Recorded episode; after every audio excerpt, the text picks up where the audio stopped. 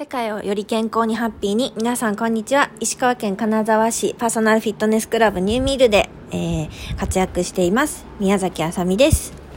はい。石川県は今すごく雪が積もってます。はい。お正月も皆さん明けてそろそろお正月気分も抜けましたでしょうか？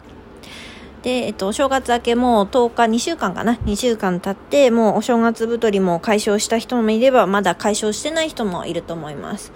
えっと、最近食べただろうなっていう食材の話をしようと思ってます。それはお餅です。はい。皆さん食べきりました？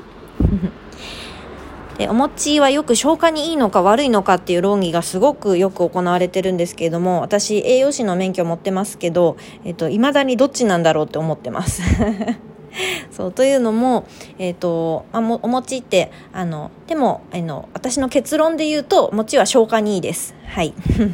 消化に良くてかつ、えーと、消化にいいんだけども吸収がゆっくりされる。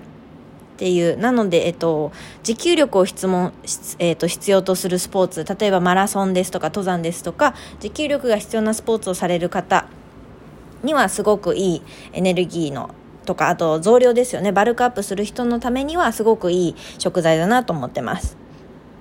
うん、で逆に、えーと、消化されやすいので、えーとまあ、結構スッスッと食べれてしまうんですよね。なのであのダイエットの方はお餅はもうほんと1日1個程度にしておいた方がいいです。ね、よく増量さんとかはあのご飯だとそんなにたくさん食べられないんだけどお餅の方が意外とひょいひょいって食べられるって人結構いらっしゃるんですね。で、えっと、お餅はななおかつよいしょ。うん。はい。あのしっかりと消費されてくれるので実は少量でも効率よくエネルギーの補給ができるとってもいい食材なんですね。うん。なのであとはまあ食べ方にもよりますね。大根と一緒におろし大根で食べると消化がさらに良くなるとかあるんですけど。うんうんうん。皆さんはどうやって食べるの好きですか？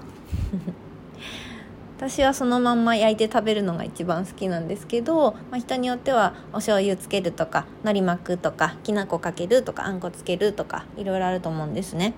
で私自分がその日々パーソナルでその生徒さん教えてる時にそのお正月の話で一番びっくりしたのが 一番びっくりしたのがそのお餅1個のその質量とか大きさがあったとしたらそのお餅1個と同じ量のマーガリンを塗って塗ってむしろ乗せてですよね。を乗せて食べると最高に美味しいよって教えてくれたクライアントさんがいて。もうえー、衝撃的すぎる。マーガリンその発想はなかったってもうめちゃめちゃびっくりしましたね。皆さんやったことあります？マーガリン餅？うん。あのマーガリンはあの健康的には取ってほしくないのであのそこは、ま、バタせめてバターにしましょうっていう話はしたんですけど。いやびっくりしましたね。どんな味するんだろう。ちょっと手もあの家にもうお餅がないんで今試せないんですけどぜひもしマーガリン餅試したことあるよって方とかあとこういう食べ方美味しいよみたいなのがあの知ってる人いたらぜひ教えてほしいなと思います。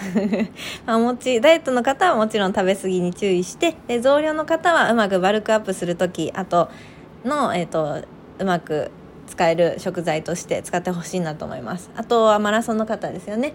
はい。いい栄養補給になりますので是非試してみてほしいなと思います。はい。それでは今日の配信は以上で終わりたいと思います。皆さんありがとうございました。いい一日を。またね